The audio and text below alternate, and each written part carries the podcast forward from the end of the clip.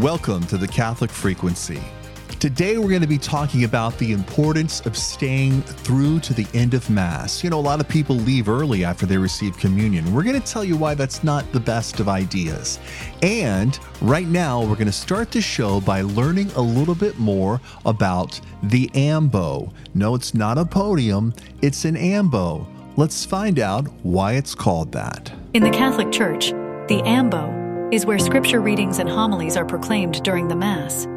The word ambo comes from a Greek word meaning step or elevation. This etymology emphasizes the importance of elevating the Word of God, both physically and metaphorically, in the congregation's consciousness. The ambo holds a significant role in the liturgy. It's not merely a convenient podium for the lector and the priest, but a sacred space that signals to the congregation that the words spoken from it carry divine authority. From the ambo, the living Word of God is communicated, making it a crucial part of the liturgical celebration. The design and location of the ambo can vary widely between churches, reflecting different architectural styles and traditions. However, regardless of its physical appearance or location, the ambo is always treated with great respect and reverence. In essence, the ambo serves as a visual reminder of the centrality of the Word of God in the Catholic faith. It signifies that the scriptures are not simply ancient texts, but the living and active voice of God that continues to speak to us today. When the Word of God is proclaimed from the ambo, it's an invitation for the congregation to encounter God, to listen attentively, and to allow these sacred words to shape and transform their lives. Well, as Catholics, we are called to participate fully in the sacramental life of the church. You know, primarily we're supposed to take part in the Mass every Sunday. You know, every Sunday is like a little Easter, it's a celebration of the passion, death, and resurrection of Christ. And going to Mass should be something joyful. Uh, some people look at it as a duty, and it is, it is a duty but we shouldn't focus on that aspect of it. You see, when we love someone and we get to spend time with them, uh, we don't think of it as a duty at all.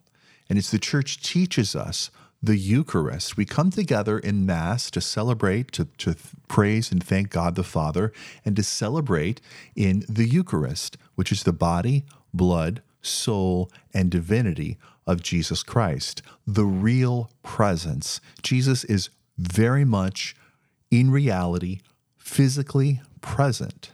You know, the, the Catholic philosopher Dr. Peter Kreeft has, has likened this to almost like another incarnation, right? Jesus was incarnate of the Virgin Mary and physically came into the world. And Dr. Kreeft has talked about that, that at every Mass there's an incarnation of the Eucharist, and Jesus becomes part of us when we receive him. So it's a beautiful thing to go to Mass, and we should not look at it as a duty. We come together to pray with our parish family, uh, which strengthens our church, but also strengthens our family as we bring our loved ones to Mass. It sets an example, a witness that we are Christians and we do owe something to the Lord. He has loved us first, and we are called to respond to that. You know, if you go to almost any church in the United States, you'll see people leave Mass early. They will receive communion and immediately head to the exits. And this really should not be because when we receive Jesus, body, blood, soul, and divinity, it's such a special moment. Um, a, a vast majority of Catholics do return to their pew, almost everyone, and kneel in prayer to reflect on what's happened just now, to uh, listen to what God may be saying in this very intimate moment. And when people leave early, it's often distracting, right? You hear the door open and shut. As people uh, that leave early sort of feel like maybe their duty is fulfilled and they want to head out for whatever reason. Now, there may be times where leaving early, there, there may be a family crisis in progress. Um, there may be exceptions that are rare, but often you'll see the same people week after week uh, that do leave early continue to do so.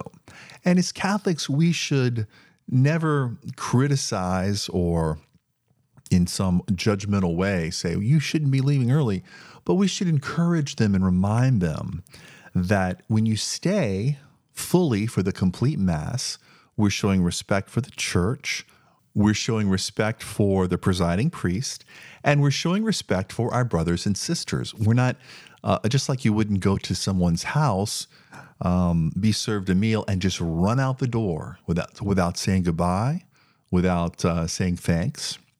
And so, to fully participate in the Mass, we stay until the end, until the closing prayer, the final blessing, and the dismissal. You see, the final blessing of the Mass is, is when we receive our blessing. And if we leave early, it's kind of like saying, you know, Lord, I don't need that blessing. I've, I've got everything under control.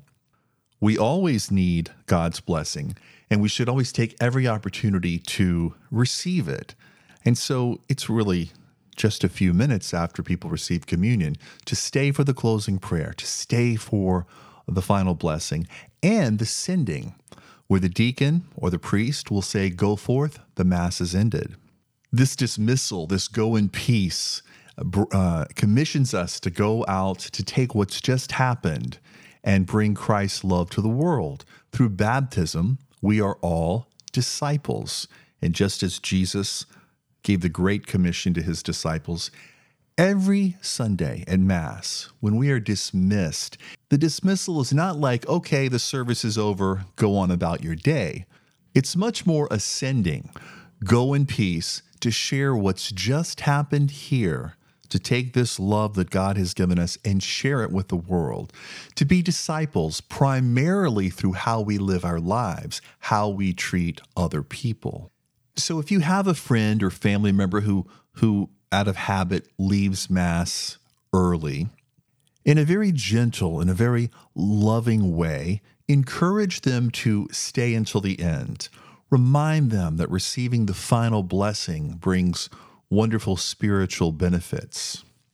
In doing so, shows reverence and respect towards Jesus Christ in the Eucharist and respect for the Mass that the Universal Church uh, gives us on a regular basis. And of course, it sets a good example. So let's always be cultivating within ourselves a greater respect, love, and devotion to the Eucharist and the real presence of Christ in the Eucharist, body, blood, soul, and divinity. The Catechism of the Catholic Church teaches us the Eucharist is the source and summit of the Christian life. Having passed from this world to the Father, Christ gives us in the Eucharist the pledge of glory with Him. Participation in the holy sacrifice identifies us with His heart, sustains our strength along the pilgrimage of this life, makes us long for eternal life, and unites us even now to the Church in heaven, the Blessed Virgin Mary, and all the saints.